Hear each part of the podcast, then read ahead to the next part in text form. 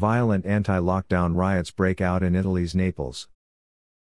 Violent anti-lockdown protests broke out in Italy's third-largest city of Naples last night.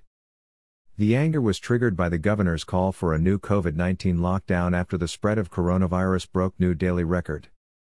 Protesters defied curfew and attacked police vehicles on Naples streets.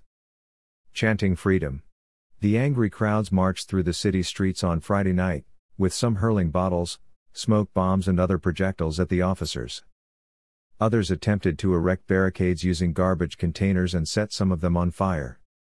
Police deployed tear gas as they tried to disperse the rioters. Videos posted on social media show groups of people attacking police vehicles, forcing the officers to leave the scene. The mass protests in Naples and the port town of Salerno took place despite the nighttime curfew which was imposed by the regional governor and began on Friday.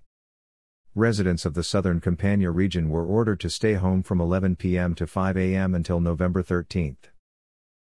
The public was further outraged when Governor Vincenzo De Luca announced on Friday that an immediate lockdown for up to 40 days was essential to stop the spread of the coronavirus.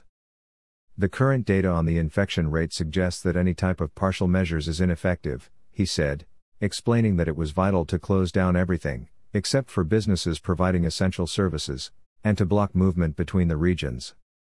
"I don't want to see a motorcade of trucks filled with coffins," De Luca said, alluding to the eerie images of a fleet of army trucks transporting coffins out of the northern town of Bergamo, which was Italy's worst-hit place during the peak of the outbreak in March.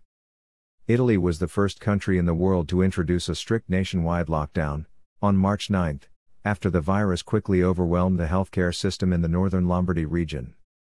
The government eventually began to gradually ease the restrictions while the situation improved. However, the authorities were forced to reimpose tougher measures against COVID-19 as many European nations recorded spikes in coronavirus cases in the recent months.